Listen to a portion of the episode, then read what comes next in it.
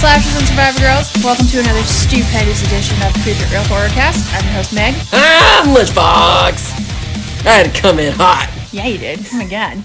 It's like I came in from the other room and just zing, no, ready to go. Did you caffeinate before? I did. I had a monster.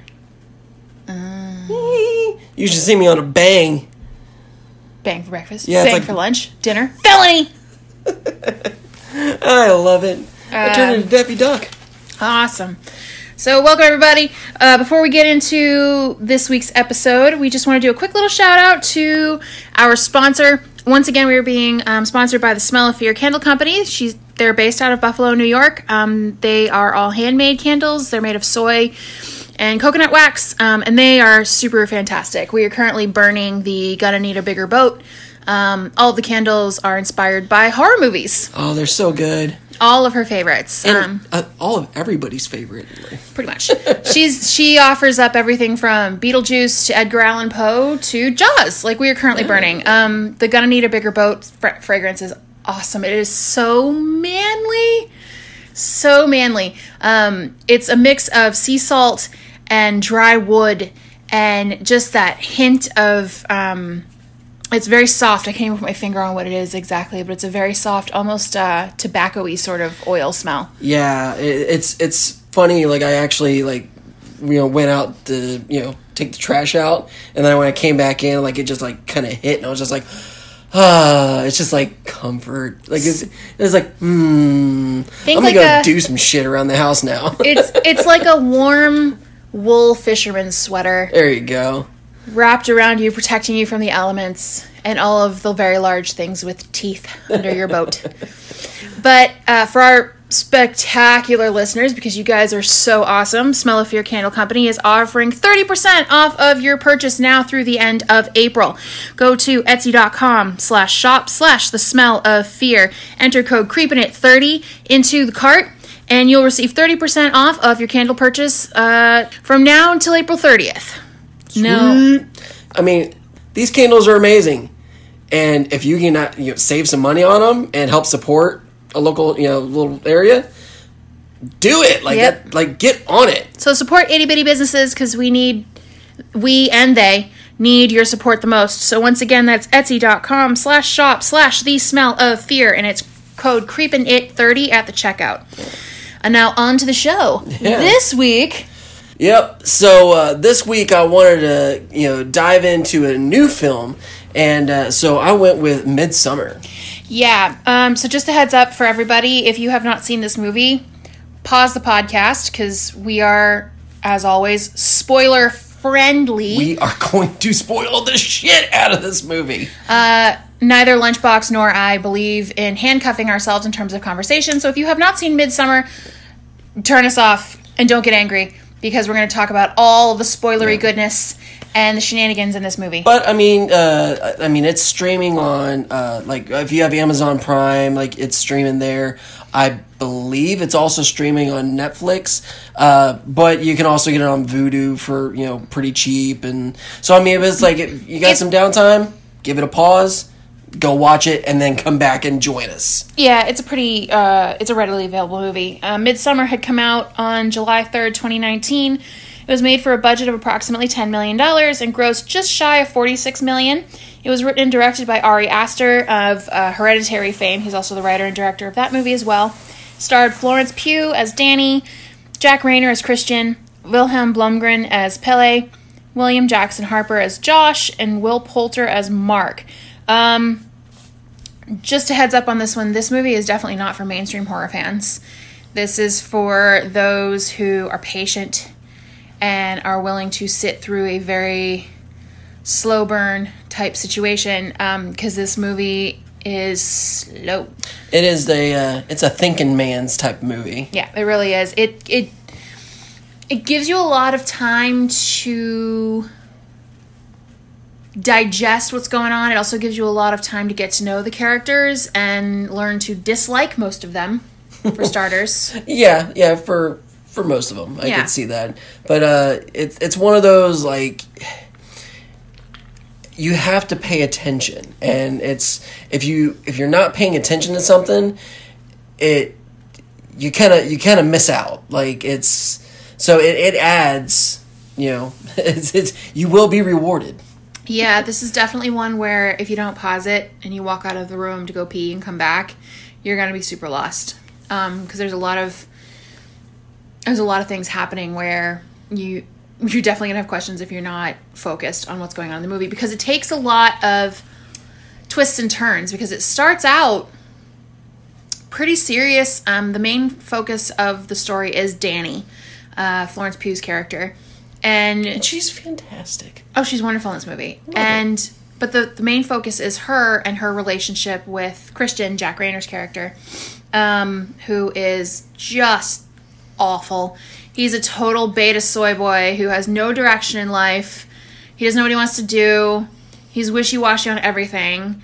Um, his friends in the beginning of the movie are giving him shit because they're like, dude, you've been wanting to break up with her for like a year. Why are you not doing it? Yeah, and uh, on top of that, it's it's even worse because like later on in the movie, we come to find out that they have been together for four years, Yeah. and so it's like he's just really like sitting on it, and it's yeah, like he's not he's not wanting to do anything. He's Christian's the drifter type. He doesn't know want, have any real direction. Um, he doesn't. I guess he's in a master's program with his friend Josh, and um, he doesn't even know what he's writing his thesis on. And um, even though Josh is super driven, Christian's just sort of like, oh, I'll figure it out when I get there. Yeah, like they they have this this dynamic where it's you have Mark who is just the worst, and I actually wrote that in my notes. I'm like, he is just the worst. He's the the goofy, not not even goofy, but he's just like that douchey asshole that is the comic relief for the movie. kind of he's also because the the movie ta most of it takes place in Sweden. He's also the stereotype of what most people would describe your prototypical American to be Yeah, like. He's loud, he's brash, he's obnoxious. yeah. He's it must be from Boston. he's incredible. Uh, the fuck you say, sir?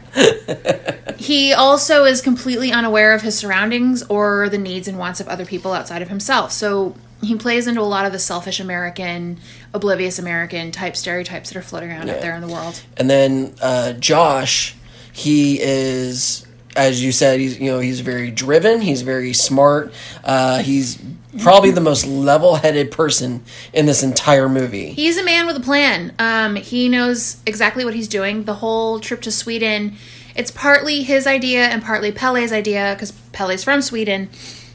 Um, Josh, his whole motivation is he has his master's thesis to write and he wants to write it on um, the midsummer traditions of different European villages. So they're going to spend June and July kind of wandering around most of Europe. Um, and Pele suggests going to his village because they have a nine day midsummer celebration. and and uh, Pele, he is from this very very very tiny commune, and uh, in like the you know just fucking nowhere of Sweden, um, and so he just has this thing where he's like, "Hey, my village has this."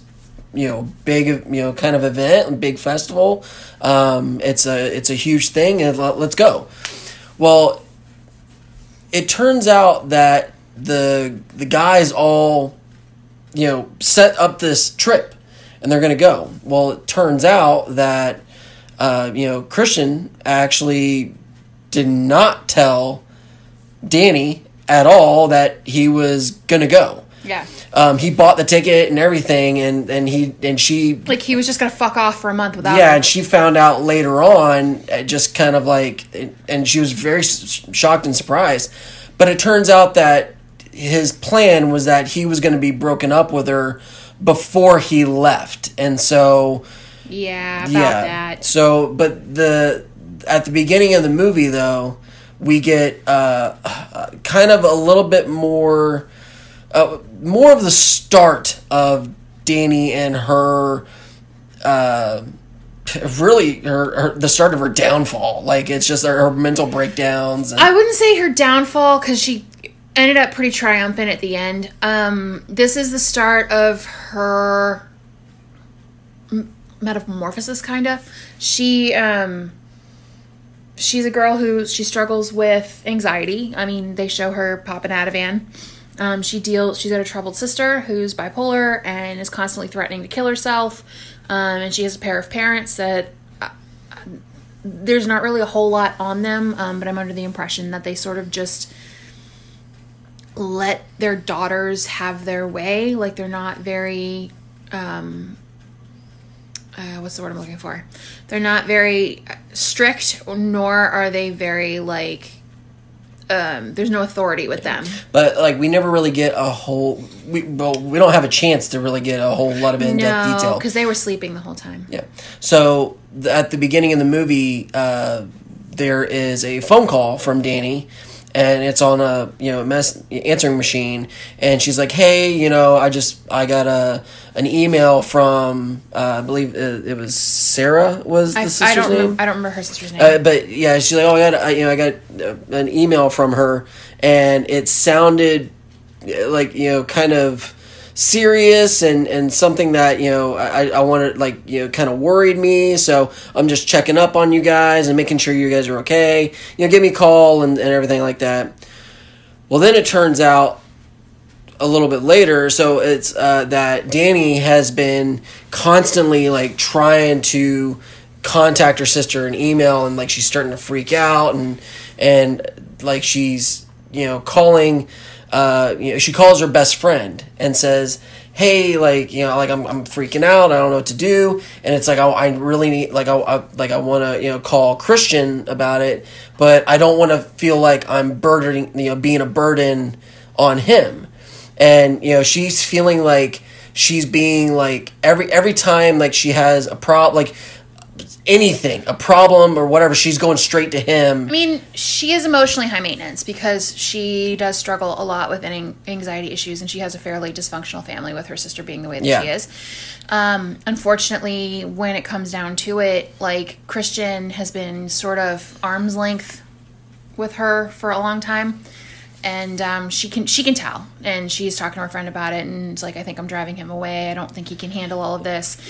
Well, well well like her friend is even going like no like that's what a boyfriend's supposed to do is actually be there for his girlfriend and at the beginning of the movie we don't know that it's been four years like it, it i could see maybe if it's like a kind of a newer relationship Yeah. where it's like you don't really know this person and like like this person's got a lot of baggage and a Yeah. lot of you know family history it's like But they've been eh. together through most of college at this point. Yeah. So, unfortunately, the threats that the sister was emailing Danny about I'm going to kill myself, I'm going to kill myself. She the last email that she gets is I'm going to kill myself and I'm taking mom and dad with me. And Christian's trying to blow it off like this is your sister's cry for attention again and you keep giving her attention and Christian was really dismissive of the whole thing um, not even really super supportive. And on one hand, I kind of get it because it's like, okay, how many times are we going to go through this? This is, and you, this is clearly she just wants attention. And then on the other hand, it's kind of like, eh, that's not the best way to handle it anyway.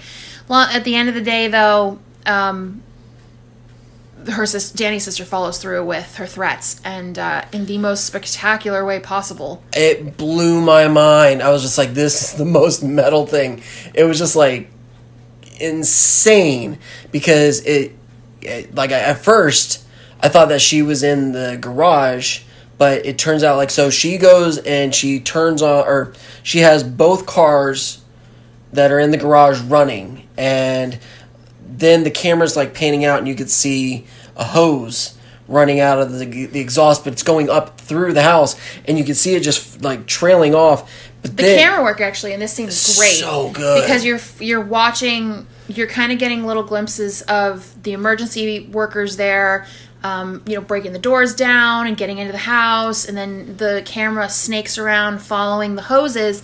And I don't know where she got these fucking hoses because they managed to snake through the garage into the house all the way up the stairs to two separate bedrooms Yeah. where um, Danny's what- sister Oh duct God. tapes. In one, she God. feeds the hose into her parents' room, duct tapes to seal the edges and lets them die of carbon monoxide poisoning in there. And then The way Danny's sister dies is she shuts herself up in her bedroom and she forces the she stuffs the tube in her mouth and duct tapes her mouth and nose shut and suffocates herself that way. Like that is crazy brutal. like this is I'm not allowing herself to chicken out at the last minute where like if she did something similar to what she did with her parents where she just forced it into the bedroom or something she like could have like freaked out. she could have like, yeah. she could have second you know second guessed it opened the window This was nope. I'm done. yeah so this was a very for sure thing um But- we don't get the conversation that danny has with the whole thing we just get her we just get christian he's out with his buddies and um there's a phone call christian gets from danny and she's hysterical Yeah. Well, it, it starts off where so Danny's friend is very supportive and is like, no, that's what a boyfriend's supposed to do. You like go to him, like you know, do your thing. But on the flip side of that, Christian's friends are all like super annoyed. They do not like Danny. They think that she's extremely needy, and they're kind of like the douchey, you know, college guys. That's Well, like. what you have is you've got Pele, super sensitive. And Yeah. he's definitely the empath of the group, especially for a dude, um, which is really unusual. He is the one who sort of is a little bit more tiptoey in navigating the situation. And then you have Josh, who's super practical. Like, he's Mr. Practicality. And he's like, he just, he'll lay out the facts. He's, he's a facts and figures guy. And um, that's how he talks to Christian. Then you have Mark, who's just a douche, and he's like, just she doesn't have sex with you anymore. Just fuck, just fucking ditch her. Yeah. And um, so you have very three, very uh, clearly distinct and different personalities all coming down on Christian at the same time, but they all have the same answer for him. It's like you need to get rid of Danny. Yeah. So this this whole time, like they're like, he's like, oh, I got to get rid of, you know, get get rid of her. I'm gonna break up with her, break up with her, and then he gets a, another phone call from her. All the guys are like, oh my god, like what? Another, Yeah. another call? Like, are you serious? And then it turns out where her sister, like, you know, she finds out that her sister killed her entire family, and she's like unleashes like all this emotion and she's just like it's like this like crazy like crying like dry heaving. And then like christian goes and he's like holding her but you could tell like there's a distance. Like he's just he's just holding her just to like I, this is just something i gotta do and i don't know how to deal with this. And you could just tell like there was there was a separation. Christian bothers me a lot. oh yeah. Um oh uh, uh, it gets worse. because he just doesn't he's just that guy who he's just a floater and it's like oh my god just man up and do something and he the betas drive me crazy anyway um but this is that's all the cold open and this is where we get why I think it was so easy for Danny to make her transition through the movie um, once they get to Pele's commune. The whole thing. Um, Danny's an interesting character. I want to talk about the characters a little bit since we touched on them already. Danny's an interesting character. Um, she doesn't seem like it in the beginning. She actually seems pretty dull. Um, but once you start kind of putting together her backstory after watching the cold open, and um, you're kind of following through the how she's processing all of the trauma through the movie. It's interesting to watch her journey through Sweden because initially she's a pleaser. Like she's one who's like, whatever you want to do, Christian, it's fine. Like she doesn't want to. She's trying really hard not to rock the boat because she is so. She's aware of how emotionally um, high maintenance she really is, and her concern is I don't want to push Christian away. She's really into Christian for some fucking reason. I don't know why. I don't know if it's because of the comfort of being together for so long, or if it's just she's I, used I to it. I think that know. might be is what it is. Is that you you she found a groove and she found someone that she can, you know, bounce emotional baggage on. But I also think it's another. I also think there's the added layer of she's already lost everything else in her life. She really wants to very badly hang on to the last thing that's familiar Yeah, to her. and it's. I also don't think that she is somebody that likes to be alone. Um, I mean, I'm I'm that way. Like I've I've never like I've always liked being in like with you know friends or like I always have to be like around somebody. Like Right. I always found myself like extremely bored when I'm like all by myself. I mean, I love being alone though, so I'm the polar opposite of that. Like I, Yeah. I can function just fine being by myself doing just about So anything. I mean, I, I just I like being social and, and you know talking to people and things like that. I mean, there is times where it's like you got to have that that alone time, but the majority of that. So I, I kind of see where like that kind of aspect of her, where it's like she's found someone and like she always wants to like kind of be with them or talk with them, and and it's like and that could come off as being like super needy or clingy or you know just uh just kind of annoying or anything like that. Um, but I mean, it, she was aware of it. Like, and that was the thing. It was like, I almost feel like she should have like, t- like you know, really just talk to him about it Yeah. and just brought it up and say, hey, like I am super sorry if I'm if I if I just drop all this stuff on you, but you know, I like you're comfortable to talk to and like I just I, I feel safe. Like all this, like really lay it out for him and put your cards on the table because the communication sucks between the two Yeah. of them. They're really not great at it. Um, from the point when she Christian's like, "Oh, we're going. I'm going to a party." She's like, "What party?" And he's like, "I already told you. Like, I want to go pop into this party for a bit. I told you it was happening." He's like, "45 minutes or something like that." And she's like, "Well, I'm gonna come." This is I don't know a week or two after everyone died. So she's trying to go, and then that's when the Sweden conversation comes up. Is at the party, and then once they get back to their apartment, she's confronting Christian about it because she's like, "So wait a second, like you, I don't know anything about this," and he'd only casually mentioned the whole thing in passing. Initially, at one point, like it came up as a potential thing for them to do over the summer, not telling her that the idea was that she wasn't going to be around. like he didn't plan on telling her because he didn't plan on sticking around with her. So, So, so it ended up uh, turning into where at first it was just going to be uh, the guys. they go through this whole conversation and she's the one who is like constantly apologizing for bringing it up in the first place and she's like i just want to clear the air she's perfectly calm christian's getting amped and it's just throughout the whole movie she's doing this when they get to sweden and they're offered the mushrooms like christian's about to go jump in with his buddies and have it and she doesn't want to initially um, and then somehow she feels like she's going to hold Christian back from having fun with his friends, so she's like, "Screw it, I'll I'll take them anyway." Um, even though she really wasn't ready to go on Mr. Toad's wild ride, she did it anyway. Um, and then like there was just little things throughout the movie where she was trying to be as placid towards Christian as possible. Um, it's little things like that where she's just like, "I'm sorry, I'm sorry, I'm not gonna." I don't want to be a wet blanket on your fun. So she's become aware of her emotional neediness, but I think she's going about things in the wrong way. Like she's trying to overcompensate throughout most of this movie for Christian to keep him around. Yeah, one of the the biggest like factors for this movie and like the things that are like topics that this movie plays with is control and the lack of it. Um, and it's a big thing where it's like she can't really control her relationship. Um, she also can't control life and, and her emotions. Uh, she's constantly like like things like it just comes in waves where she just it, would- it, it hits her and she just automatically breaks down and like just can't control herself um, and then uh, during the movie when we they real like I mean drugs are like a huge thing in this movie.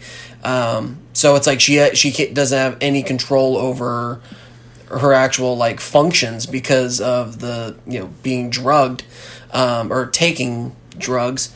Um, and then there's it, it's just it's a it's a lot so i like that Yeah. um, and then at the end of it she actually gains control and that's that's a cool thing They yeah, I think Ari Aster does a really good job of exploring this idea of losing control and taking control, and I think having the psychedelic element um, plays into that because you have to have faith in the drug that you're taking, and you have to be able to relax that control in order to have a good trip.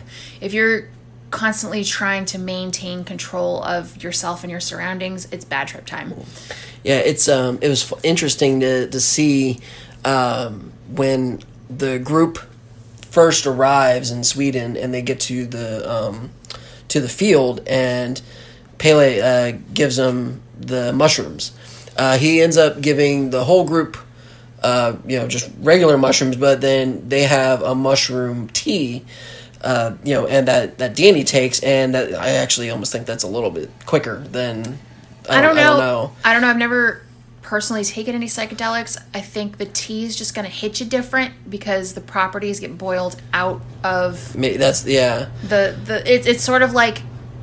I don't know. Smoking pot versus edibles. if you guys have done mushrooms and you I'm know sure how you it can tell us. But my, my best guess is it's it's like the difference between smoking and edibles. If like the high feels different and the high behaves different Yeah. between the two. So, but it was interesting to see where every like all the whole group is just kind of like laid out on the on the grass, but Pele is or Pele. I'm sorry, call him Pele like he's a fucking soccer player. He's Pele. Pele. Um, so, but he's like sitting Indian style, almost like meditating, Mm-hmm. and he's like, so already that's pro move right there. Oh, like sure. that's like I've done this shit before. And He's just kicking back and letting Yeah. letting the ride happen. Um, you know, Danny Danny does okay until she allows her mind to start floating. Well, to start drifting, and then Mark Mark immediately like at one point starts getting real paranoid, and then he starts going down bad trip land, and they almost Yeah. lose him. Yeah, like they well they start to lose him, but then like uh, I think it, it, somebody one of the the guys mentions the word family, and Danny like she goes right into bad trip mode, and she's just like freaking out. She walks over to this other group that's sitting there, and they're clearly all tripping balls, and they're just laughing. But then she thinks that they're laughing at her, and so she like freaks out even more, runs over to this barn, and then sees an image of her sister in this mirror, and I'm like, that's fucking cool. Yeah. Like it's it's really really The- awesome. There's several drug trips throughout this movie, and I love how they're filmed because they're so subtle. It's like they could go the way of like the Fear and Loathing in Las Vegas with the ridiculous like fish heads and Yeah. distorted faces, but they didn't do that. It was really small things where Danny the, the grass starts growing out of Danny's hand, or like when she's heading out towards the woods, the trees are kind of breathing. There's like a little bit of a warp on the background. It's really soft, it's really subtle, but it's kind of enough to tweak your vision. Um, when she becomes the May Queen towards the end of the movie, the crown of flowers on her head starts breathing. Yeah, Like you can see the different um, flower heads opening and closing, and it was actually really pr- the flower thing was really pretty. Yeah, and uh, there there was one really cool one where uh, Christian is given uh, a pretty heavy like you know like dose, and he starts to trip, and he not like I mean you could tell like he's he's struggling, and he sits down at the the dinner table with the rest of the the commune, and he's like asking this guy a question, and this old man like turns around and like snaps like right in front of his face. Christian flinches, but you could see like like this shockwave, and it was just, like almost like if like a like a jet hit like sonic boom, like you could see the shockwave behind it. Like you could see it, and then you could see the ripple of the clap. Yeah. and I was just like, "That's got to be fucking trippy." Like that's that's really cool. Yeah, it was filmed. It was it was beautiful filming. the The whole background of this movie was gorgeous. Um, weirdly enough, it was filmed in Hungary, not in Sweden. But I've never been to either country, so I'm just going to go ahead and say that the background worked. Um, and the area of Sweden they were in is so far north that this time of the year they have the midnight sun, where the sun never really sets. The it's just the lights dim for a couple of hours in the middle of the night. Like the first trip they have. Oh, it was when they realized it was midnight. Someone Pelle told them it was midnight, and that's when Mark that- starts. that's when Mark freaks. He's like, "I don't like this. I don't like this. Yeah. It's not. This is not natural." Yeah, he starts freaking out. But um, throughout, there's it's daylight throughout most of the movie, except for a couple of, of oddball scenes. Um, except for right at the beginning, and then there's like one scene with Josh, uh, where Josh uh, meets his demise. Um, it's dark then, but it's only kind of dark. It's still yeah, the it- sun's it's, still kind of out. a little rough, but I mean, like, I. I love that the the daylight really plays into the the feel of the movie. Where like when like most like you know most horror movies they really focus on dark elements and like really giving you scary but this one it, it flips it where it's like oh nope it's we're gonna show you all the crazy shit in the light and it's Yeah, and the- really really cool And the, it's funny the way that that plays is because the daylight is usually considered safe in a horror movie. This is the safe time. Yeah. And nighttime's the scary time. Well, there is no nighttime really in this movie. So when the co- uh, the commune starts getting more active and the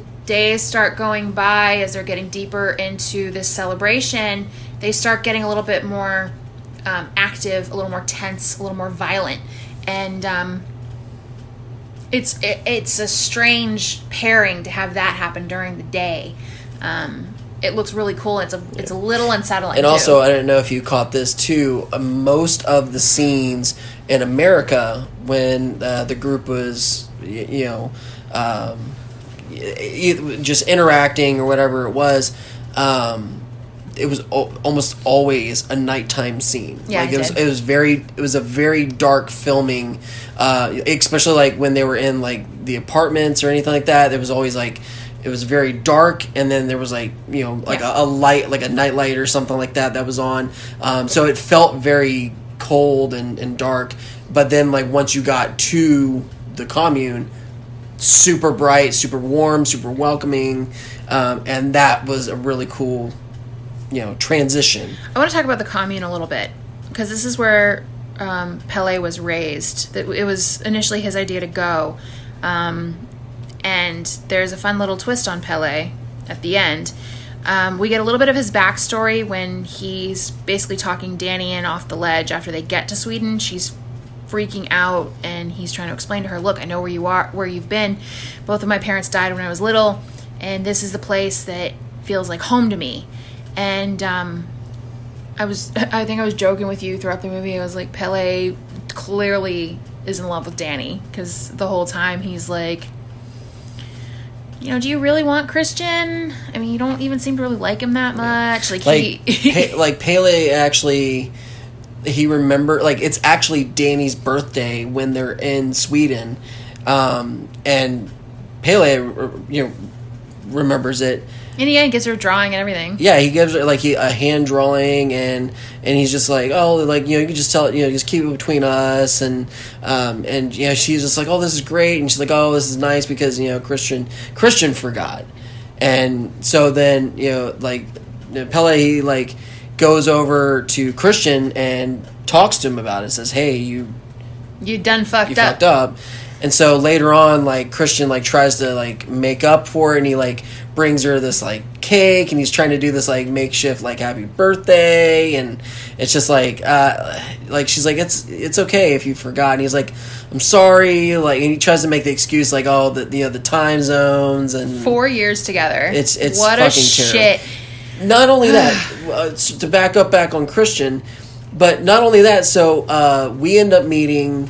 Uh, it's it's Pelle's brother uh, Ingra Ingmar. Ingmar. Ing- sorry, Ingmar. Ingmar, and uh, his friends from London, uh, Simon and Connie. And it's funny because Simon and Connie are uh, engaged. Like they're Yeah, they're- I think they've been together about a year or a little less than that. and so they're like, "Oh, well, how long have you guys been together?" And Christian goes, "Oh, about three years." And she's like, "It's been four. I'm like, "How do you forget a whole year?" And Because that whole year he was planning on breaking up with her. So he kind of lost track of time. yeah, the- like, God, what a what an asshole. the I'm gonna diverge here for a second. The birthday cake scene was really funny because um, you could you could argue there's a little bit of symbolism there because he couldn't get the candle lit, like he couldn't. You could say that him fighting to light the candle was um, the them not being able to spark the relationship. Um, Yeah. the the every time it, he just couldn't get it to light, and um, that I think symbolized their entire relationship right there. Like they're for, he kept trying to force it just like the two of them. They just keep trying to force this relationship that just isn't happening. It's not happening naturally, and they keep trying to spark something that's not ever gonna happen. Um, but this commune where Pelle grew up, he said feels like home, and essentially they have this really, it's functional, but it's also kind of weird, and I can't decide if it's healthy or not. Um, they have uh, the leader of the whole group is a, is a woman named Siv, and it's they're broken down into age groups. Um, they're also hyper focused around the number nine. So the age groups are broken down into um, multiples of nine. So ages 0 to 18 are they're considered one category in life. Ages 19 to 36 is considered like the adult time in life. And then 37 to 54 is sort of um, is co- corresponding with the seasons is the fall. So they have spring summer fall. And then um, from 55 to 72 is winter. And that's considered the end of life when you're one of the elders in the group and uh, i forget who who was it that asked was it josh what happens at 72 Yeah. Uh, well, yeah, and that, that's what it was. Is, is was Pelle mentioned that it was. It, they kind of they go based off of the seasons, as you mentioned. It's like you got like the babies or you know the springtime. Uh, I think it's from eight. Well, it's seventeen to thirty-two is the summertime. no i just i already gave i already gave those because they were breaking them up into But yeah, but they were what, focused on the number nine so But- they were all multiples of nine No, but that's. I'm, but that, the, like he goes based off of the four, and he's like, and that's when Mark was like, "What happens at 72? And he doesn't say anything.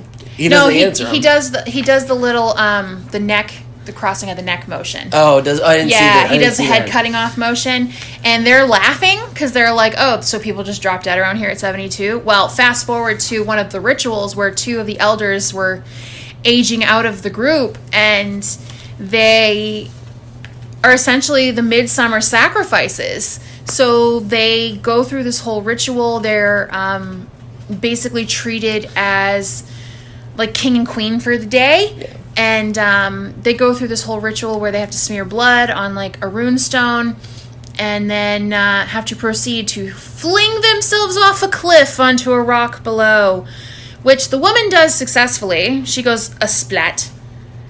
However, the man does not. Um, and it, he lands kind of half on, half off, and basically just breaks his body in half. Well, and it's really the way the way that the woman lands is like she actually lands face first, and Yeah. she destroys her face. Um, like she dies instantly. Yeah, she crushes her whole head. But the way that the man jumps is like like so she almost goes like belly flopping. He jumps down and he jumps feet first, and that's where it's like he lands and he like it breaks his leg, uh, like you know like clean like I mean like rips through the skin and the bone and everything like yeah, that. it's and at an angle that is not natural to humans. um, oh, and the the actual ceremony. It is a legit uh, Nordic like ceremony that um, you know happened you know many many years ago. But it's uh, uh, I believe it's Ets Etspuda. Is that how you say it? it's called Ättestupa. At a stupa.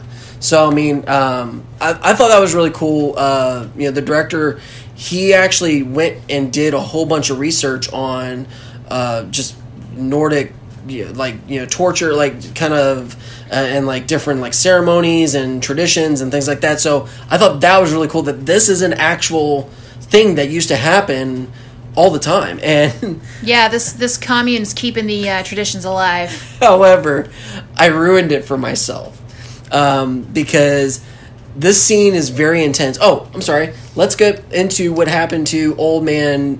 Fucked it up. So yeah, uh, Captain Whoopsie Daisy, he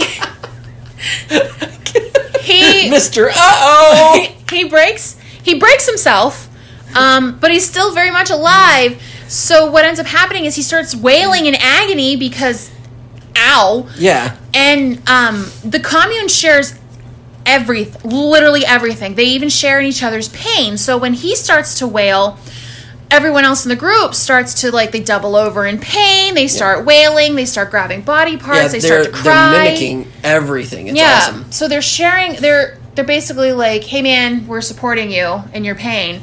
Until four of um, the elders walk up. One of them has this big ass Harley Quinn mallet, and uh, the between the four of them, they smash his head until it's hamburger meat. Like all four of them take a turn with this fucking thing.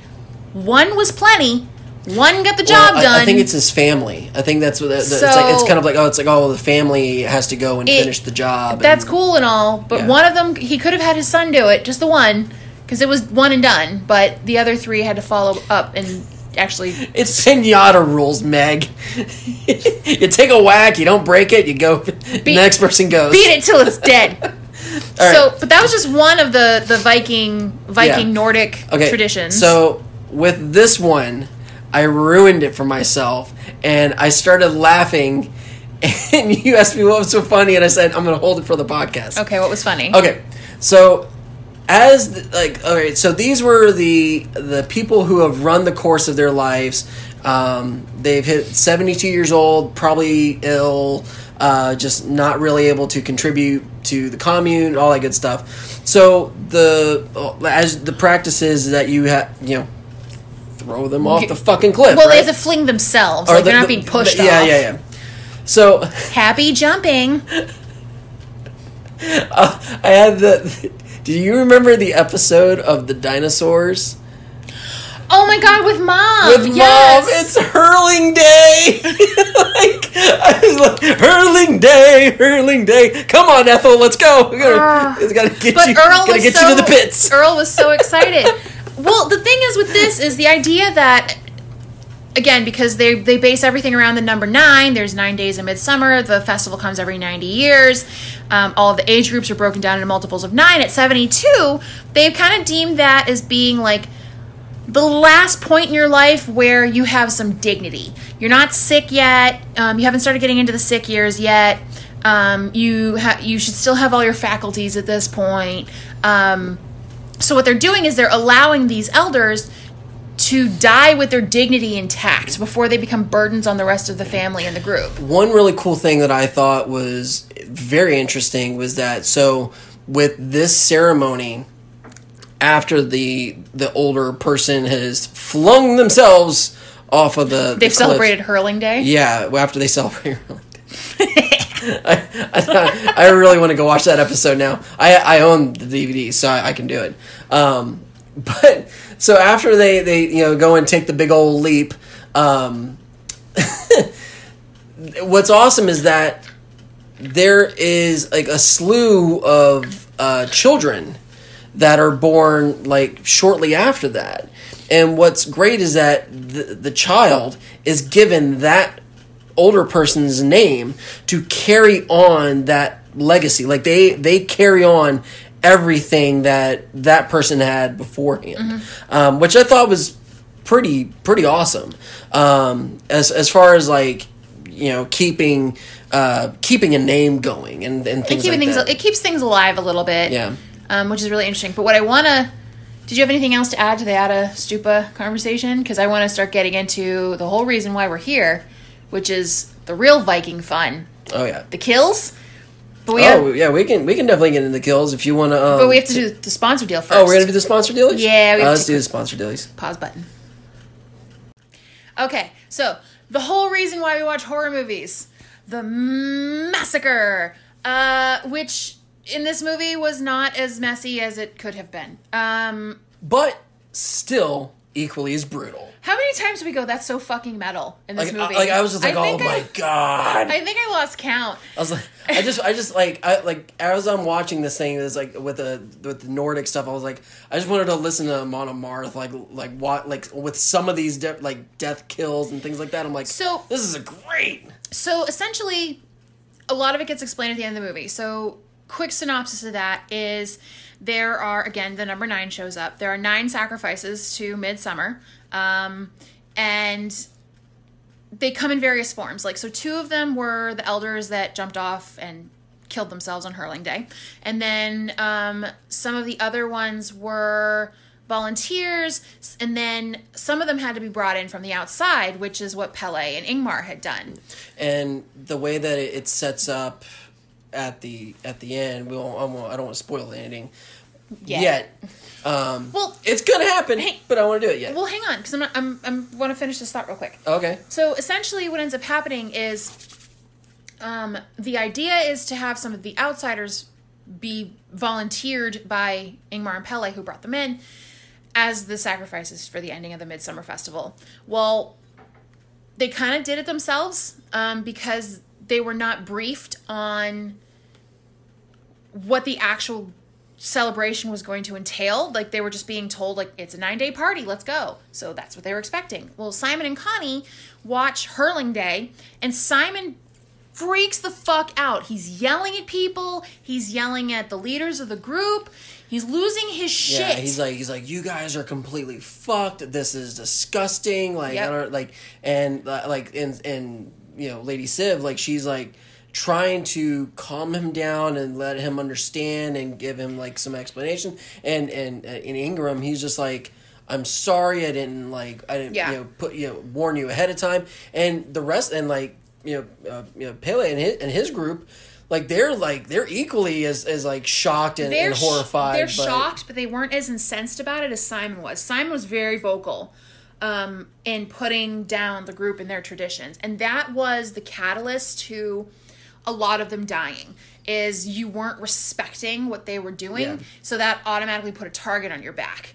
Um, so it happened with Simon. It happened with Mark, who a little bit later is like, I have to pee. So he goes behind a tree to pee and doesn't know that it's their ancestral tree, even though it's just a dead So- corpse of a tree. So he's peeing all over this. And one of the guys, um, Ulf, comes Ulf. running out, screaming at him, You're pissing on my ancestors, you're pissing on the dead. And in Swedish, he's not even speaking English at this point, so we have to read it through the subtitles. And Mark is freaking out, and Pelle is like trying to explain to him what he did wrong. And he's like, calm down, guys. It's just a dead fucking tree. Like, no respect, no apology, nothing. So that puts a target on his back.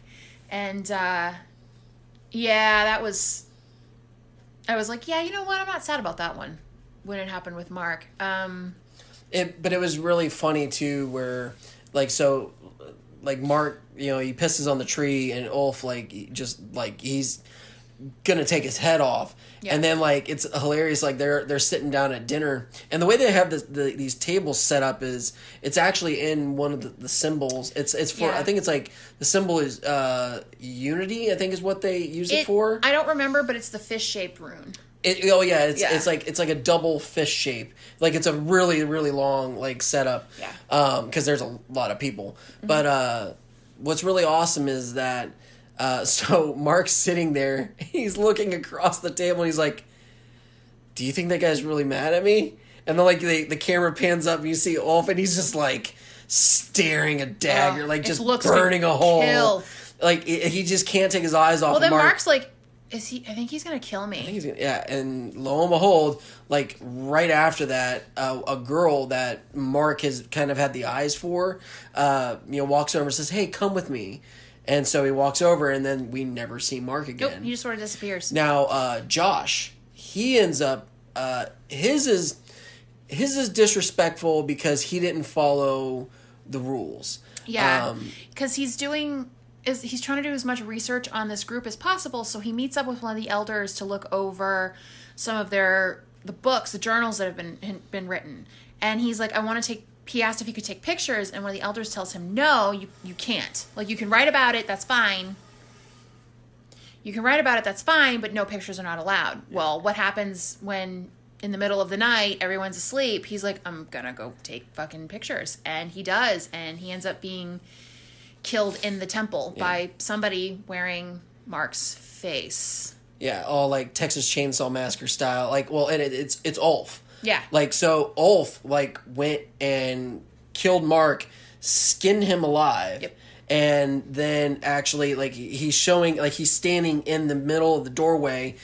Turns around like right like so jo- like it startles Josh. He's like he's like oh it's Mark it's you it's like whatever like it's like what are you doing here like like Yeah, we're not supposed to be here. yeah, here. we're not supposed to be here. And then all of a sudden, boom, big old Harley Quinn mallet, like right to the back of the head, kills uh, you know, Josh instantly, and then that's when we see that Mark is well, it's Ulf in the Mark costume. Yeah. Um and, which is like so super creepy. It's really creepy, uh, especially because you see what's essentially Will Poulter's face, but like the eyes are blinking independently, and he's just sort of moaning and groaning behind it. He's not actually speaking. Well, and that's where I thought that it was an, an one of the other characters Um, but that was the thing. It was like it, it was The- Ulf. In, yeah, I um, thought it was the inbred kid too, and it Yep, was. I thought it was the inbred because of the way he was moaning and acting. Um, right. Um, so at this point now, most of the visitors are gone except for Dani and Christian. Um, Connie and Simon, the, the thought was that they left because like Simon got so mad. He was like, Connie, pack your shit, we're leaving. And so um, when Connie grabs her bag, she walks out and she's like, "Where'd Simon go?" And one of the guys in the group is like, "Oh, uh, someone took. There's only room for two in the truck, and whoever was driving took him to the train station. They're gonna come back and get you." And she's like, "What the fuck? Why would he leave without me?" So Connie's pissed. She's cussing out um, the guy in front of her about it, which was you know strike for her. That pretty much sealed her fate there. Um, and then eventually like it's like okay well it's your turn to go and then we don't see connie again and nobody's thinking about them because it was just like oh they left to go back to the airport they're going home the end not knowing that simon has gone through one of the most brutal and metal viking torture processes ever recorded he got turned into a blood eagle and had flowers stuck in his eyeballs. Yeah, like his his eyes were removed and replaced with flowers. But on top of that, on top of that, being like and like to give give everyone a little like you know visual of, of what a bloody like. So the blood eagle is like he is like chained up like Hellraiser style.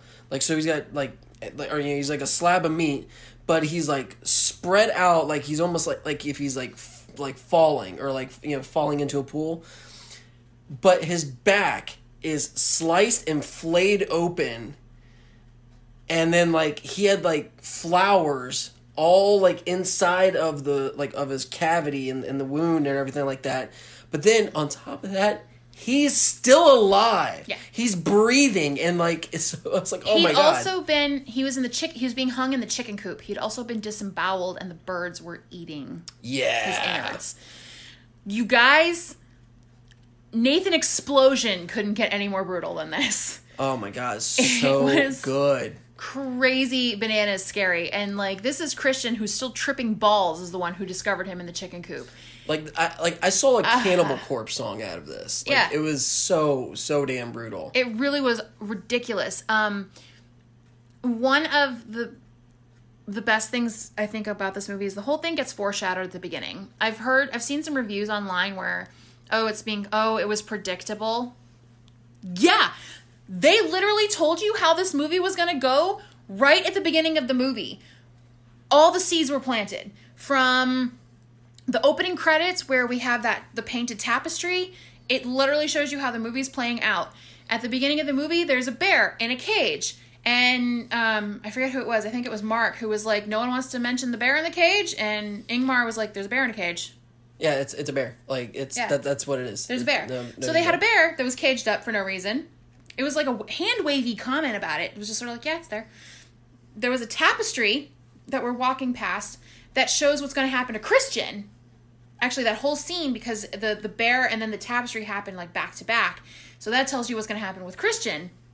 It's just like you have to pay attention to this movie because it all gets laid out but you can't but your imagination can't piece it all together so it looks as brutal as it's delivered Yeah, and I mean, and they they go into the main, I guess like like sleeping quarters. Yeah. um, it's like this big, almost like a cathedral. it's like a barn done up and yeah almost a cathedral I- I- it, it looked it like a cathedral, like a like a like a very rustic kind of cathedral, and like so it's a two story thing. It's just lined with beds, and like so everybody sleeps in this area.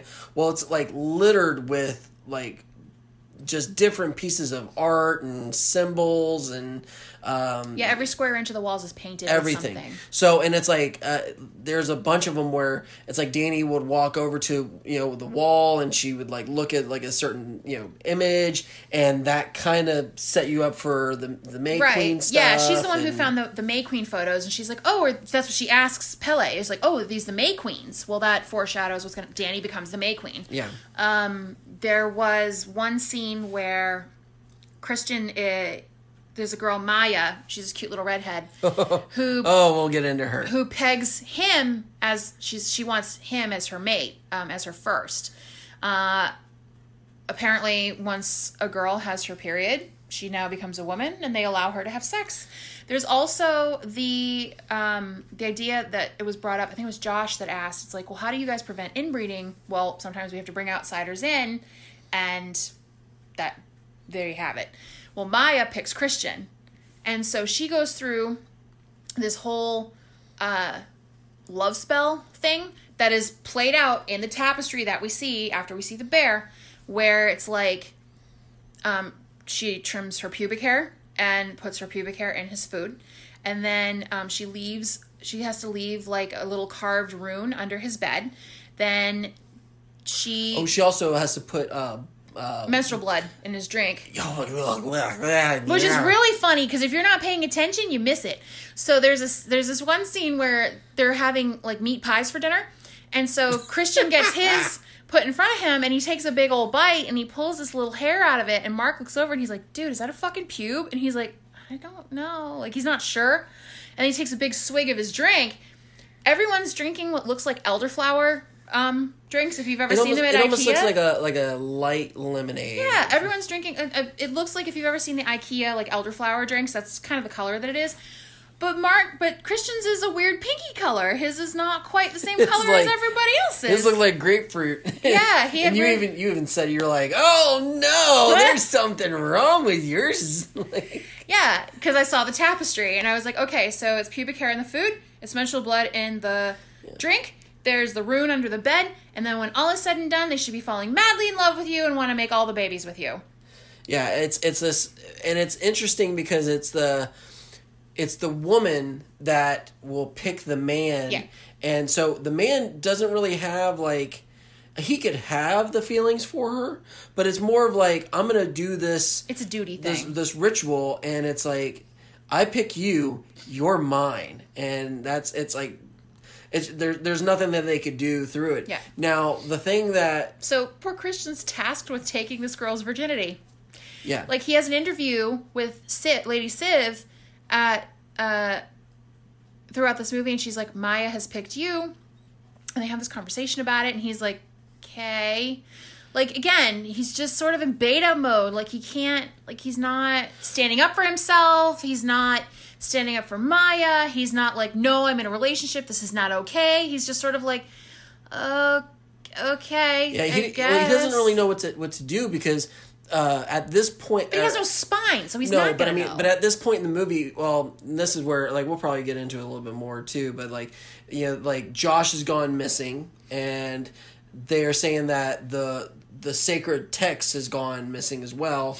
So, which it hasn't. Like, it's it's Yeah. still there, but. uh Christian, he like he tells, oh, like, well, we're not affiliated with Josh, and we don't condone in anything that that he's he's done. So he basically just dismisses everything. He's like, I don't, I I ain't with him. Yeah, he's not willing to stand up for or to yeah. anybody in And this so, movie. and so when he's talking to, to Lady Siv, like he thinks that he's in trouble because of the book, and then like she brings up the thing. So I could see where he's just like, "The hell are you talking about?" Like, like this is like because she's like, "Oh, what do you think of Maya?" And he's just like, Yeah, but if we didn't Eh, get all the other, eh, but if what? we didn't get all the other character charactery stuff before that, we could just chalk it up to confusion. Yeah. But because of what we know about him, it's just he just doesn't have a spine. "Yeah." Now uh, the thing though, I'm like, why would you want to mate with him? He doesn't have any balls.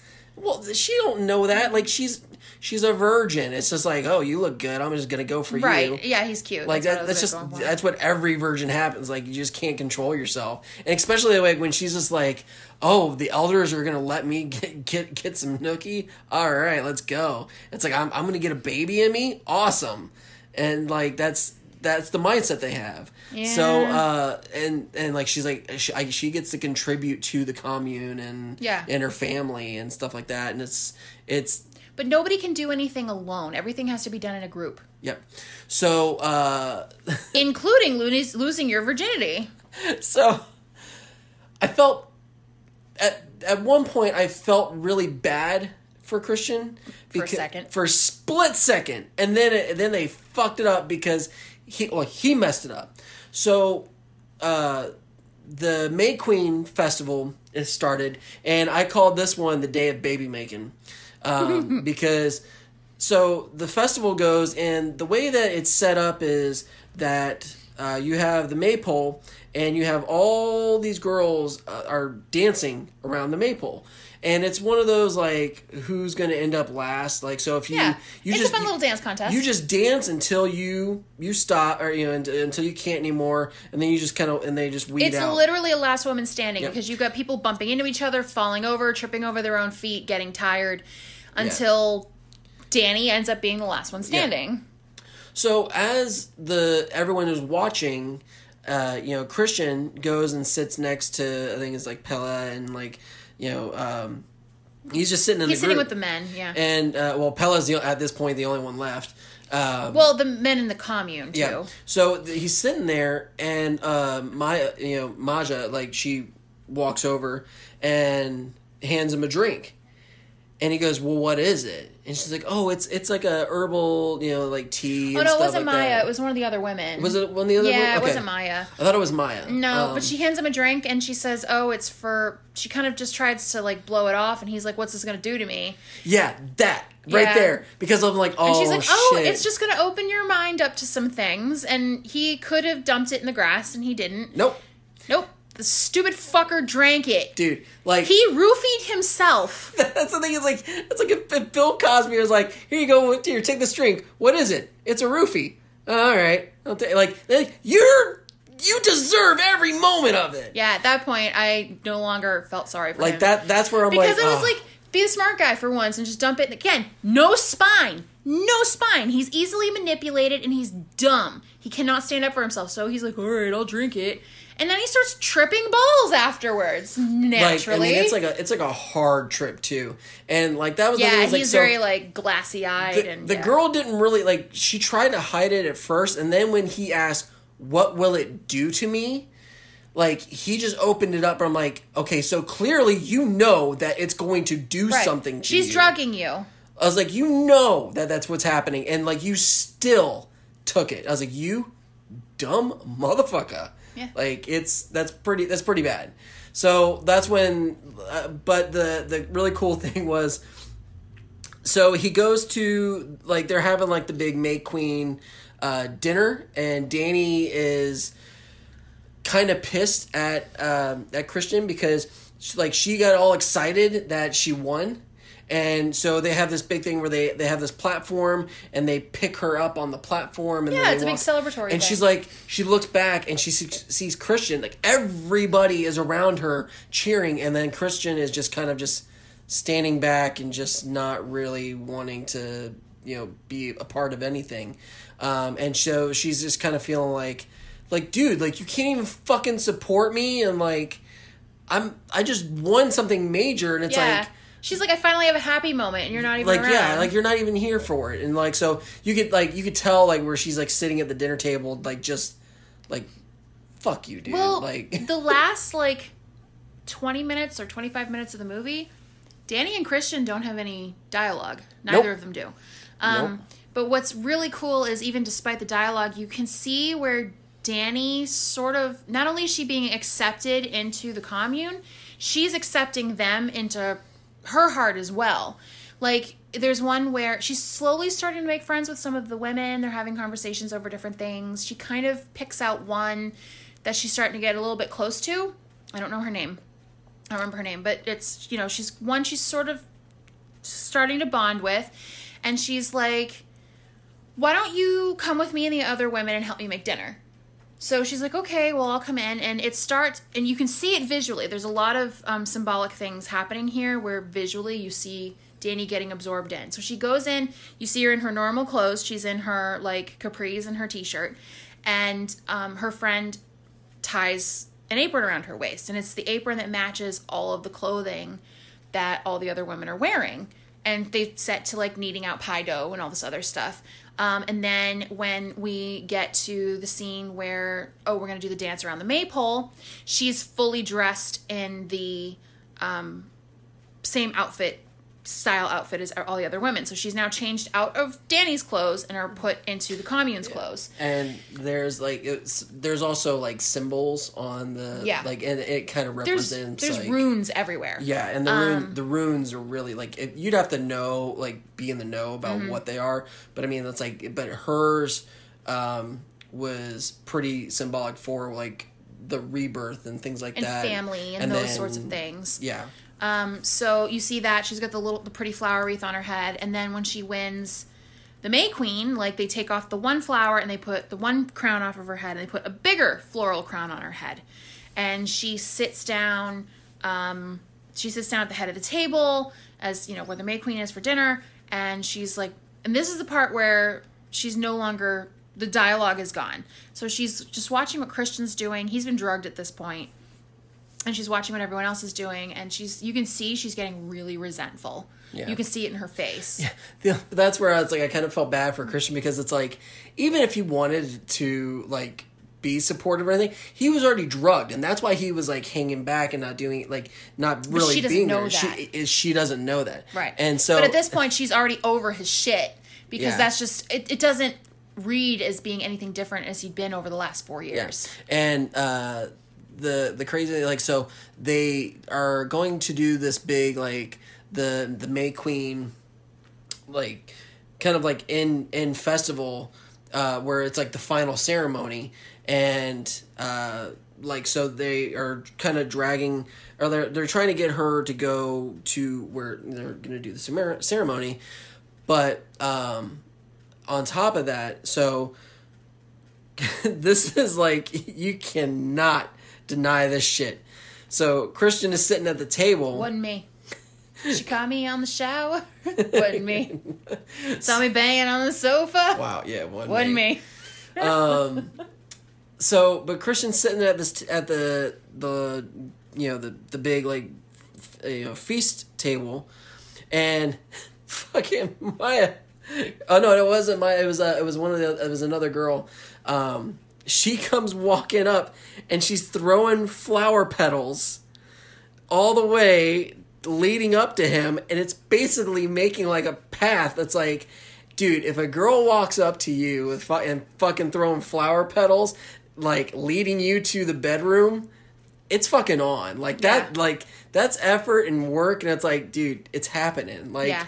and especially like when like you're you're no longer a volunteer at this point. You were Yeah. being forced into doing it. was, it was Yeah. more of like nope you're coming with me. And that's what it was. It was like he was so like he like the drug really kicked in by that time and he like just got up walked over and walked into He- the sex den. And he was so pliant through the whole thing and uh, this was after dani had left. Like they were like okay we need you the may queen to go bless the crops and go bless the livestock that's what it was yes. so yeah so uh, some of the women came and they're like all right let's go and they whisk her off and then after that like they were the group was separating dani and christian as best as they possibly could and they really succeeded at doing it because they had Christian, who was really easy to manipulate to begin with, and then you drug him on top of it, so he becomes really pliant, and like he's now just sort of like heading off to the sex den, and uh, where there is zero privacy as he takes this girl's virginity. Um, okay no uh, I, I, like let's talk about this crazy nutty shit yeah, and then we'll get back to, to Dani's transformation in a second. So uh, this one, so he walks in and they put him in the same kind of uh, just a robe, um, and they actually make him uh, take a big old whiff of it was like a smelling salt, and they're like, oh, this is help help for you know, uh, be, you know. it was a stamina thing. Yeah, it was like yeah, so it was like being, I'm like, being fertile and stuff well, like that. a vir- uh, with a virgin female, you don't want to go forever because that shit is uncomfortable. So they he walks in and the door door opens and you see you know Maja just sitting there like like on a bed of flowers like starting to, I was like I was like this looks like a Cradle of Filth video. Like this looks like it's like Again, her- shit's getting metal in here. yeah. So it's like she's like and, and she's actually it's it's kind of hot like that. Yeah, like- except for the row of women behind him, her all That- naked. that's where I was like, oh, oh, oh, God, There's no. there is a naked it's audience. It's 12, 12 women uh, from the, the the commune, and it ranges from like the you know young teenagers to your oldest Some dirt the- yeah. keeper looking You, you get representatives of all three phases of women there. You have maidens, mothers, and crones. and they are all there. full frontal. I'm talking So much- bush and boobs for days. Ladies. Everybody's naked. Everybody's watching. One of the older women comes and like escorts Christian down to Maja, and like and Christian just keeps going with it. At this point, there are zero faculties Well, there. he just like he's so out of it that it's just like he's just like on autopilot. Yeah. and it's just like okay, well I guess this is and what I gotta do. pretty, and she's got a nice body, and there's the whole there's the whole uh, appeal of oh, and I get to take her virginity. Like, there's that part. Again, he he doesn't know really what he's what he's like. He knows the action that he's doing, but he doesn't really know. There's he- nothing tied There's nothing there, yeah. And so that's where it's like it's weird because he starts going and like the women are like kind of like chanting quietly, Mm-hmm. and they start like singing, and I'm like, oh, so now we get the naked like part. Right. But with the at the point of penetration, one of the sort of middle-aged women comes down and holds Maja's hand because it's incredibly painful. she Maja starts like like moaning, but then like she gets like in like like almost face to face with Christian and starts singing, and I'm like, okay, this is not But helpful. Christian they're making eye contact while it's happening. And like there isn't a point where Christian's like, Ooh. and even when like Christian starts kind of slowing down, like he's kind of losing his rhythm and his energy a little bit. One of the older the older women, like the crones, comes up behind him and starts pushing on his butt to keep the rhythm going. yeah, it's like oh my god, it's like thanks Ethel for the assist. for real. And so when he finally gets through and finishes it, like a Maja, like Maja immediately throws her knees up and she's holding her knees back. And she goes, "I feel it. I feel the baby." And I'm like, "Honey, that's not how that Oh, works." Also, too, so just like with all the the deaths, where it's like the you know, the the commune takes all the pain and they're like you know screaming in agony and things like that. All twelve of those women are having a massive orgasm and they're like playing with themselves and it's just like they are They're moaning they are having a damn good time and it's just like watching christian i was like is that technically an orgy like that's an orgy like they just had I mean, like I a think I think an orgy means everybody has to participate in the in the actual. they, they penetration part. technically all were participating in some type of penetration and because it was a big group of them they were all naked and they were all having an orgasm at the same time watching two people you know get busy but it's like they were sharing and it was just There's very- so many layers of weird there. yeah well here's the thing so dani she hears the moaning she hears and it's like the weird like like But the it's like a chanty chant version. and- yeah, If there's a rhythm to it. It's weird. so she's they're like, oh, like you, you know, come over this way, and then we're gonna do all the blessing and stuff like that. And then she's like, Dani's like, what's this over there? And the girl goes, oh, that's not for us, and just kind of ends it at that. And then and Dani's, like, like, no. no, but what is it? And she's like, oh, like you don't want to, like you don't need to go over that way. You don't want to see. And then Dani like walks over, and she peeks down into the keyhole and sees the everything that we just explained and she just like loses it and it's just like Yeah, the that's where we lose Dani completely to the group because she runs into the communal bedroom and she drops to her knees and she's hyperventilating and she's very she's not only feeling that emotional pain you're when it's that extreme like you feel your heart like she's in the physical pain part too. And this is where she realizes most that she has that support she's never had in her life is because all of the women that were out with her in the fields have now dropped down around her and they're moaning and they're screaming and they're wailing and they're crying and they start bringing Dani into a rhythm Yeah. with the with the gasping and it starts to like the rhythms line up and then they start to slow things down like they're calming her down a little bit Yeah. when they're doing it and so that is the scene where i would honestly say we lost dani completely like she's like i'm in the group now um to the point where like the next time we see dani because the the flowers have been representing her transition she is fucking covered in flowers. She's got her May Queen crown on, and then she's in, got this huge cape Yeah. of flowers all the way up to her neck. You just see her little head. Okay, so now um, to set it up though for this next scene that, that to lead up to like towards the end. I know. I just wanted to finish Dani's transition there. Oh no no no! Like everything kind of like ties all in. So after the crazy sex romp, National Lampoon style, and Yeah, the, the Chris- sex den. Christian manages to pull his shit back together as soon as he pulls out, and he's like, "Oh my god, what have I done?" And he goes Yeah. running you can naked. see like blood on his junk, and Yeah. it's like ugh. it was really accurate. It was like, uh, it was again really unsettling because you're like, "Oh, that's that's right. Losing a girl losing her virginity is the worst. It's so messy." But he's running around trying to find a place to to hide or cover himself or what. So he's running from place to place. He's the one who discovers all the dead bodies. So as he's discovering them, we as audi- an audience are discovering them. He Like- finds Simon in the chicken coop. Oh no no! First one is he he runs across to this barn, and sees Josh's foot sticking out of the ground. yeah, like there's, they a, there's buried- a rune painted on it. Yeah, and then like so he's like he freaks out and then runs like across to another barn or to the chicken coop, and then that's when he finds Yeah, Simon. but he he's finding all of he's essentially finding where all of his friends went, um, and then uh, eventually um, one some of the men catch up to him. They blow a powder in his face. Which, dude, this commune has all the drugs. So many drugs. like, dude, like I was like, what fucking like this powder? Or, this ridiculous hippie commune. yeah, and I was like, this is a creepy thing because it's like and it knocks his ass right out. yeah, Chris, like Christian, like he he like goes underneath Simon, and he's like like so like he's like upside down, and that's when you can like see his like nostrils flaring and like you see the breathing, and then like as like Christian like comes out from under Simon, he like s- like looks up, and there's a fucking old dude just sitting there, and he just blows like fucking uh like uh, I don't know, or it was like what was it um. The fucking like salts, in, like the WWE, the Oh, like when Mr. um, Fuji Mr. Fuji blast you in the eyes with salt. Like, like that's how it was. You know what? Surprise drugs. Yeah. Yeah, pocket sand. So, Sha-sha-sha. So like That's my. That dude is now my Dale Gribble of the commune.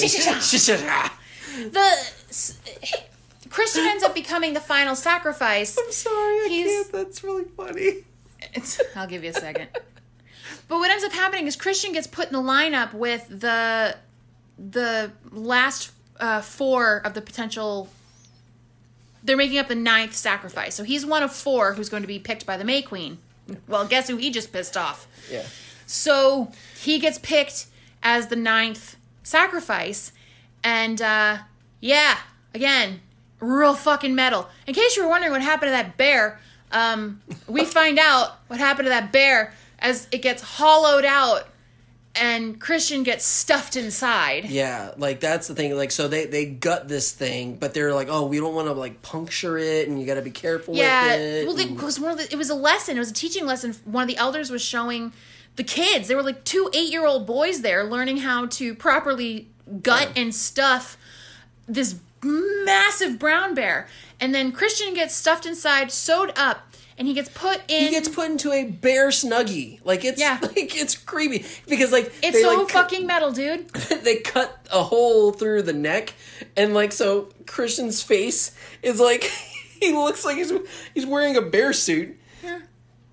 It is the funniest fucking thing, but it's also It's really upsetting. really fucking metal and it's just like but the thing is like so Christian the, he can only open his eyes like he can see but he, Yeah. he has no functions of he It was can't ex- talk he, can't was- move Yeah, it was explained to him that he was paralyzed essentially, and all he can do is he can see, hear, smell, breathe. oh that's it. oh and also too like so when Can the you imagine what the inside of that, that bear smelled? oh my god it'd be awful Like, eh. I mean, they're kind of smelly anyway. I mean, I've, I've, I've helped you know, skin a deer, and you know, like that's not fun. But There's musky. Yeah. There's that bear musk. so, but like the thing that was like also creepy about that little scene is when the girl, like, so he gets the powder in the face, and it like knocks him the fuck out. Like, yeah, and so then the girl that kind of opens his eyes is just you know this little little blonde girl. And she's just like, "Oh, hey, Christian, hey, just just wanted to say it's like you have no functions of your your limbs, and Yeah. you can't talk." And she's like, have a, ni-" like I was waiting for the "Have a nice day," and it was just like it was like I felt like she was like a flight attendant. She like, said with a smile. yeah, she was just like, "Oh, it's it, this is this is natural." like, Just to give you a heads up so you know for later. You're fucked. yeah. Jeez. Yeah, it's like like that's the way, and then it was just like, um, what? So then that that's when they were they mentioned that uh, so they need nine total sacrifice, two of their own, which was the two elders at Already uh, did it. yeah on you know hurling day, um, and then they had uh, Ingram and uh, Pelle brought their two, Yeah. and then there was two And more. then Ingmar and Ulf volunteered themselves. yes. So that's two, four, six. Yeah. so Um, they needed just the one more, and that one was decided by. Well, yeah, because they had had Mark Yeah. and Josh who they offed themselves. So that was seven and eight, and then yeah, there was four potentials. One of them being Christian, and the May Queen was supposed to pick, Yeah. pick the ninth. Yeah, and and they so they kind of set up like they they put like four people in front of her, and they're like, okay, well you get to choose, and this is where that whole thing of like how Dani had kind of no control over her life is now Yeah. put into this per, like she now gets to pick who gets to die. Yeah. I was like, that is a huge control flip, and it's just like Yeah. and So she went from having zero control to being in total control. yeah, and I mean, and, and like, so Christian's is like sitting in this wheelchair, just you know, can't do anything, and like she just like just burning a hole through him, and then like the next scene is the you know being put into Winnie the Pooh. Um, It. I can't imagine what could have been going through Christian's mind at that point in time, because it had to have been a lot of I should have broken up with her. I should have broken up with her. I should have broken up with her. But it was a lot of. He had to have felt some level of betrayal. He had to have felt some level of. Um, th- like there had to have been a lot some. of being like a lot of panic because like it had to have been grief and sadness too, where it's like I really fucked her over. Yeah, it, it's really creepy because it's like he can't like show the emotion, but it's like he can think everything. So it's like to Yeah. sit there and like know that torment that's going on in his mind and all those feelings where it's just like you could tell like where it's uh, like just think about it's like he's screaming it's like you know not me not me like you know dani like help me like whatever Yeah. and then like when she picks him it's just like like just the panic and the the you know just the anger and stuff like that but then being put in the bear and just the freaking out and it's just like and then what's worse is there, all of the sacrifices are put inside the big yellow building at the beginning, which is like they called it like an altar or a temple or something. It's like oh, it's, it's sacred space. We're not allowed in there. Well, that was where all the sacrificial lambs were going to be set out to um, be burned to death. they they car- like brought out in these wheelbarrows they're basically murder art projects Yeah. and like so they, they like brought Well, out Connie had been drowned. yeah she- Um, they, drowned her in a pond. You could see um, they were setting everybody up in, um, like propping all of the bodies up against the walls on the, the big hay bales, and then Christian was in the middle. And they had Ingmar and Ulf were like sitting up against the walls, and they're really excited because they're like, we've been, you know, we're doing something good for our group. And um, they drug them, and they're like, "Oh, uh, take this for so you feel no pain. Take this so you feel no fear." Um, and Christian's just in the middle of it, and because he's already been doped, he can't move or speak or anything. He's just watching all of this around him. He sees Mark getting propped up in his as a scarecrow. Basically, he's Yeah. stuffed with straw. they, they took they took uh, a scarecrow like so it's a uh, a bot like a straw body and then just no, that was his- his skin, no but they placed the skin over the straw Yeah. body like it was and they was propped really- him up, and then Yeah. he could see Josh being propped up, and they can like everybody that was in, in this. Um, the bodies of the elders were brought in, and all this other stuff, and then um, the the men who were setting the whole thing up leave, and they set the barn on fire, and you see the flames start to spread, and Ingram and Ulf are the only other two people alive, but not only alive, they still have their functions, and um, so they're watching the whole thing happen, and you see Ulf's face, like he's smiling at first. And you see Ingram and like he's they're kind of returning the smile. They look pretty calm. And then Ulf catches fire. And he starts to he realizes it, it's painful. And he starts to lose his fucking mind. And it was in that second when Ulf and Ingram catch fire, they realize that the whole thing is bullshit and they cannot tell anybody.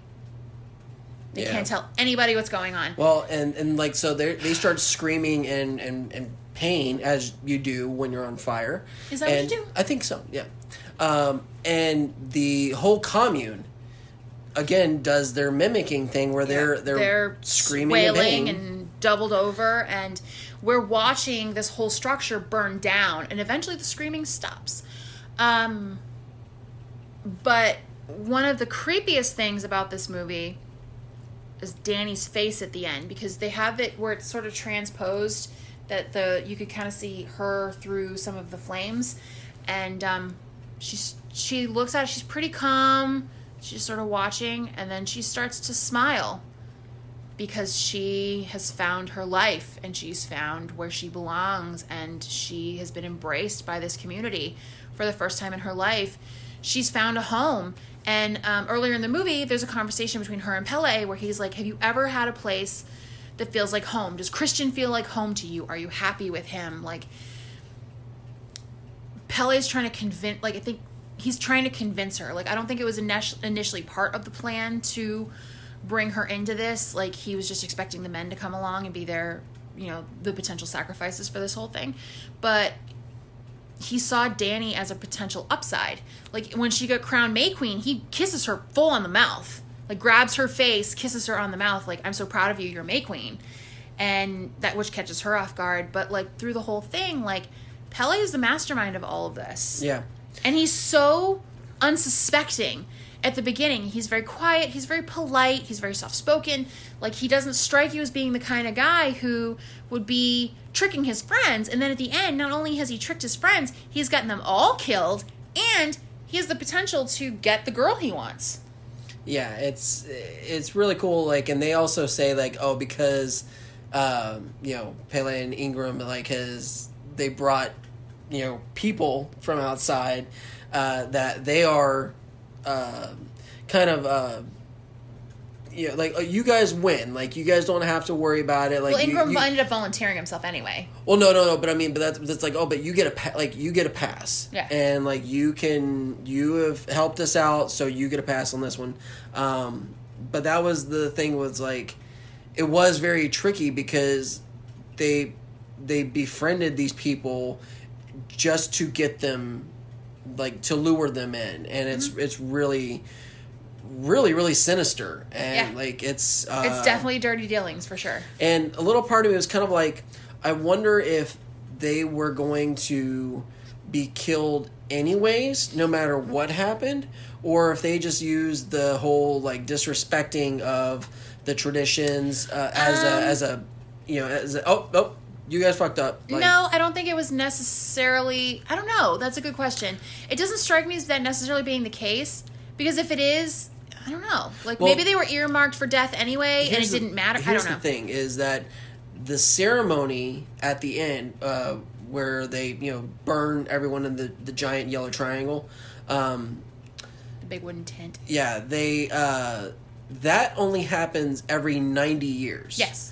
So the rest of the festival happens every year. Right. And so you know what they were saying about the whole like oh the you know how do you uh you know you stay away from the inbreeding you know factor to it it's like oh we got to have like outside people come in and that were is where like i think if it wasn't Well, was the, the part- 90th year or whatever they would- like the guys would have just you know shown up put Probably some got- and gotten yeah, laid. yeah got Yeah. laid and then like had a good time and then just would have left um but that's where i, I think that maybe they were going to be off anyways um, for the sacrifice That's where it starts to get muddy because it's unclear.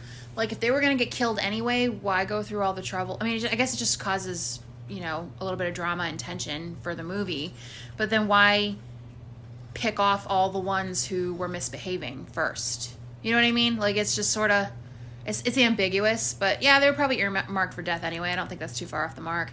Um, but yeah, the the thing one of the things I noticed that the biggest complaint is about this movie is it's a lot. It borrows a lot from the Wicker Man. It's basically like an updated Wicker Man story. Uh, if you want to disregard that Nicolas Cage abomination from about 15 years ago, um, it goes. It's a cult in a small town and they're very isolated and they kind of have their own weird way of doing things. It's very pagan. There's, you know, there's the leader of the group, Lady Siv, is sort of like the Lord Summerisle character. Um, there's the outsiders coming in, but in case of it just being an inspector who's there to investigate something, like these are people that were specifically brought in to join in the festival. Um, then there's, you know, the guy who misbehaves, who ends up being burnt to death. So there, there's a you could draw all of the parallels to the Wicker Man, and it's fine. I'm personally not upset by any of that stuff as long as it's well done. Like if someone tries to rip on another movie and they just do it very poorly, I'm like, ugh, why'd you waste my time? But if it's something that borrows very heavily from something else and they kind of put their own spin on it, like what Aster did here with Midsommar, I'm perfectly fine with it. It doesn't bother me at all. Yeah, I mean, I, I definitely got the Wicker Man vibes from it, but at the same time, I felt like this was its own. Yeah, very thing. much so. And, And, uh, I, I love the Wicker Man, so it never yeah. bothered me. Yeah, I mean, and we we had a, a really hard time on de- like trying to decide on if this really was a true horror movie or not because it's like is it more of just a psychological thriller because like Or even just a straight up drama. yeah because it's like i mean but then it's like uh, out of, out of everything that we just got done talking about like with all the deaths and and just all the stuff with like you know with with pelle and just all the sinister shit that he did and it's just like I was like, yeah, no, this is definitely a horror movie. Like, I mean, and, and again, it's same thing with the Wicker Man. It's like there's all the same stuff It's- that that holds into it. It's quieter though, and we've kind of done a real string of. We're gonna have to get into some really serious, like violent, gory shit.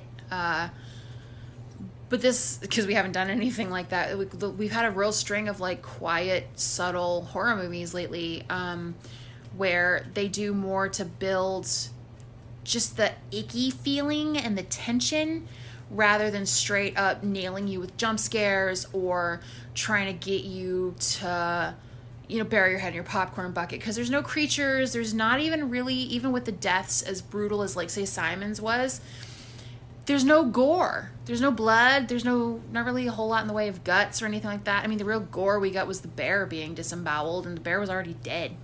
Yeah, I mean, the, and that was the thing with uh, with some of the stuff where like like the thing with Mark, like that was pretty pretty gnarly, but they kept it kind of. it was behind the scenes though It was we didn't very tame, and Yeah, we didn't see him. We didn't see him get taken. We didn't see him get killed. We didn't get see him get skinned. We just saw someone wearing a mark mask, and there was no blood. Yeah. So I mean, like it was it was clean and like so they they like prepped it. Yeah. So I mean, but that was the thing was like just the. It's almost scarier to know that oh that all that happened just by a, a few seconds of seeing a man in a mark The- in a mark suit. The only real gore we got was the elders on hurling day. Like you really got to zoom in on the mashed potato faces. Yeah. Well, I mean, they like they showed like where you know the hammer actually striking the face, and like that was pretty pretty bad because like you could hear that like crack the first time, and then like the, The second squish. time, yeah, you could just see it, you know, just go completely mashed potatoes. So it's, it's, so gross.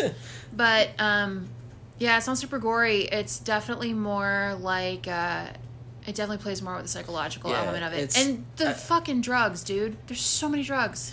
Yeah, I mean, I think uh, the whole, like, from the moment they do the um, the mushrooms with uh, Pelle at the at the you know the beginning, it's like I think every time they took a drink of something, like there was some type of drug. Maybe uh, it was like a little bit of a light drug, but it's like there was something in it, like on. Uh, anytime like they were eating or drinking or something like I that don't know, maybe. um, but there was because there was a lot of that where they would go into like a festival they were going into um, you know some type of like event uh, from the commune and you could tell like there was something that was kind of happening or, or made the the rest of the group kind of feel uneasy or you know uh, more like more heightened uh, senses or anything mean- like that. having known that your friends have been are just sort of disappearing one by one can't be good for your anxiety. Like you you have to be a little put off by that. Well, the the funny thing was is like so uh, Josh uh, goes missing. They don't know where he went, and they say that oh he stole the book. Uh, and then uh, Christian says, "Oh, we're not affiliated with him," and it's just like I denounce my friendship from him because like he did something really bad. and then and then the whole Josh thing gets dropped after that. Mark Mark goes missing, and they're like, "Oh, well, I think he's with that girl still," and it's like, for how long? Like, yeah, days had gone by. Yeah, and it's and like- then Mark gets forgotten about. Yeah, and it's like so Christian and Dani like they just kind of all their friends like they just kind of just uh, forget about him.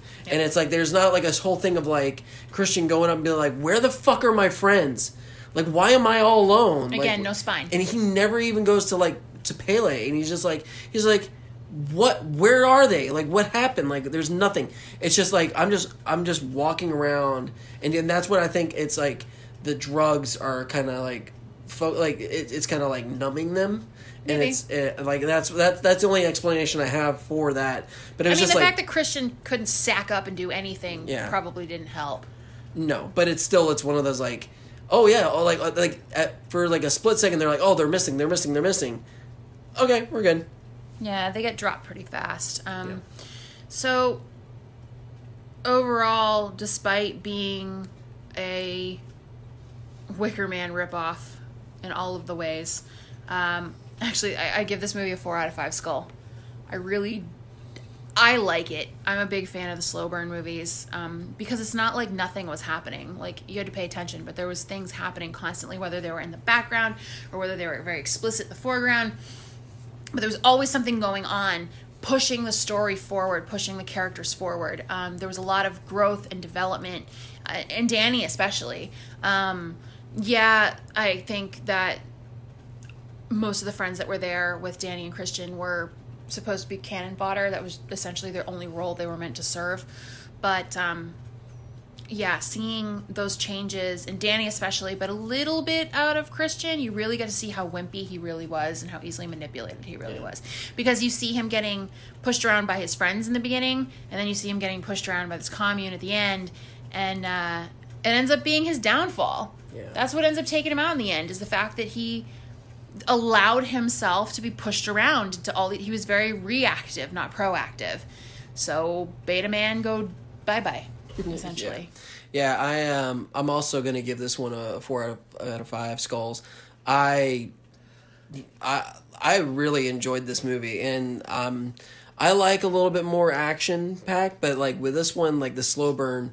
It did give you enough, and the more you like you paid attention to it, like you were rewarded for it. And like Yeah. that, the one thing that I love um, was like all like the little subtle things that kind of like told you like what what's gonna happen uh, to agree like uh, there was a at the beginning the first day they get to the um, the commune and they're all sitting down on the grass and they're watching uh, like they're like the whole commune's doing like this big almost like uh, conga line style dance uh, of sorts yeah to kick off the festival yeah.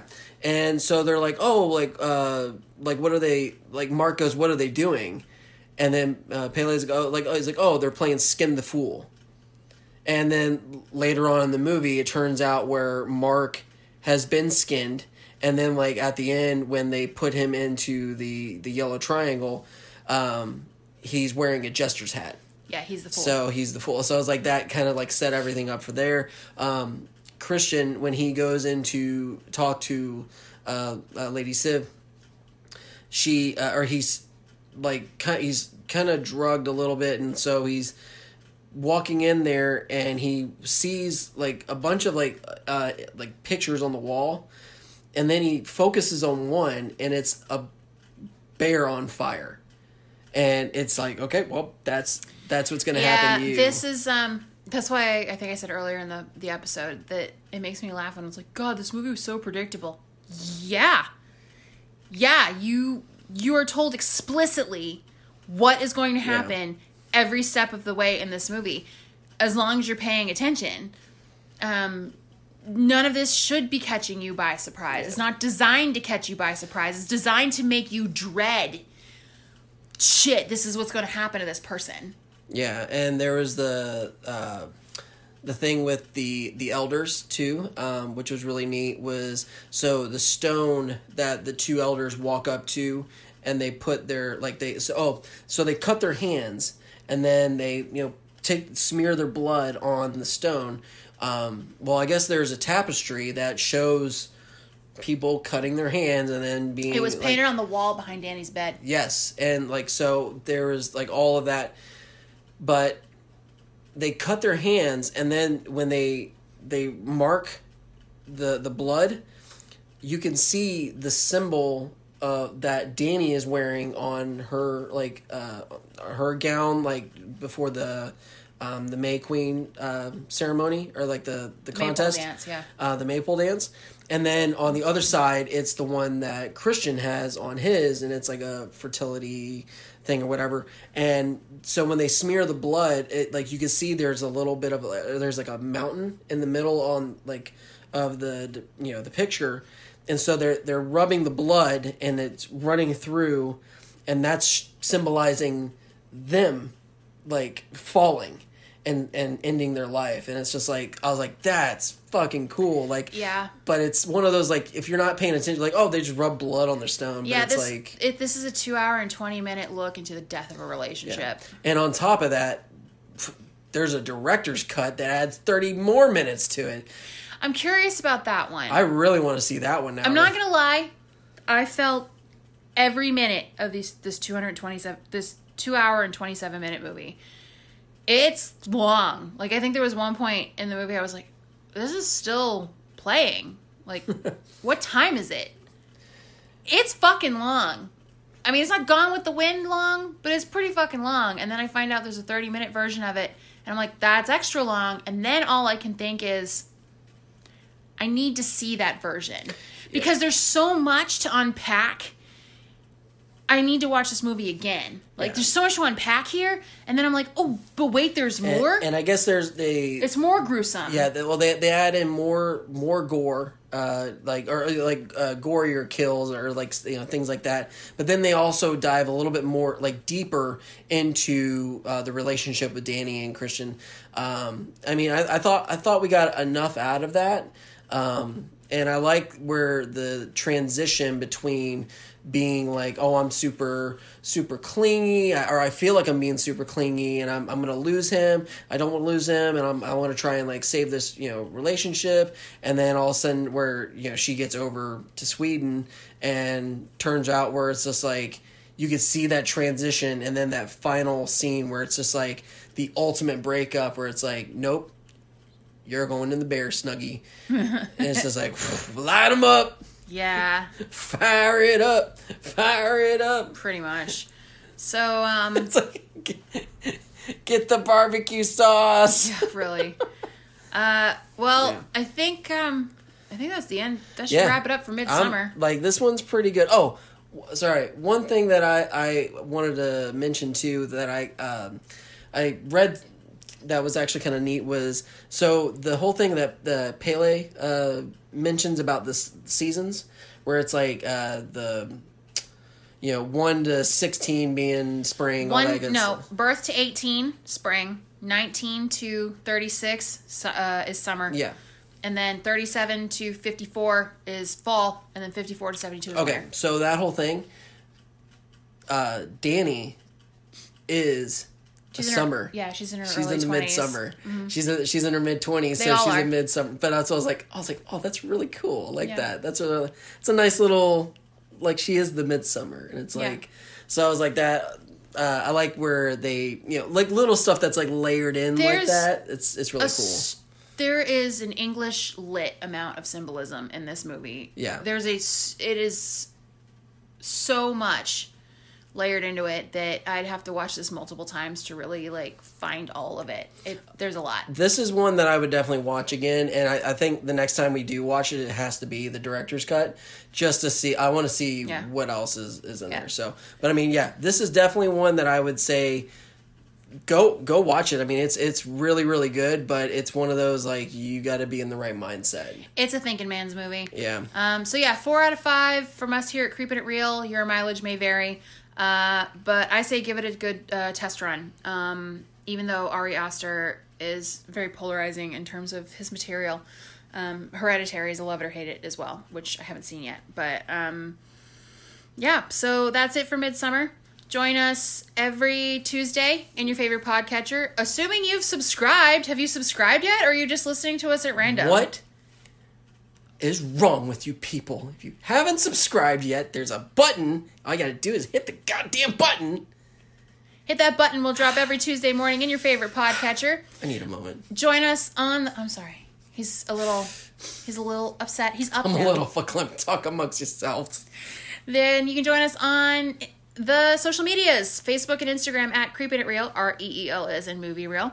Um, you can like, share, uh, comment. We appreciate any and all five star reviews on iTunes. Um, or you know whatever your podcatcher of choice is. I think they all have some sort of rating system. And if you really like us and want to rep us a lot harder, go to creepingitreal.redbubble.com for all of your creepy merch needs. Um, all designs are one of a kind creations by Lunchbox himself. Damn straight. So he's our workhorse. He records, he helps find content, he edits, he I'm the jack of all trades, master of none. our producer and graphic designer. Uh, so that wraps it up for us. So until next Tuesday, I've been Meg, I've been Lunchbox. and maybe stay away from weird cults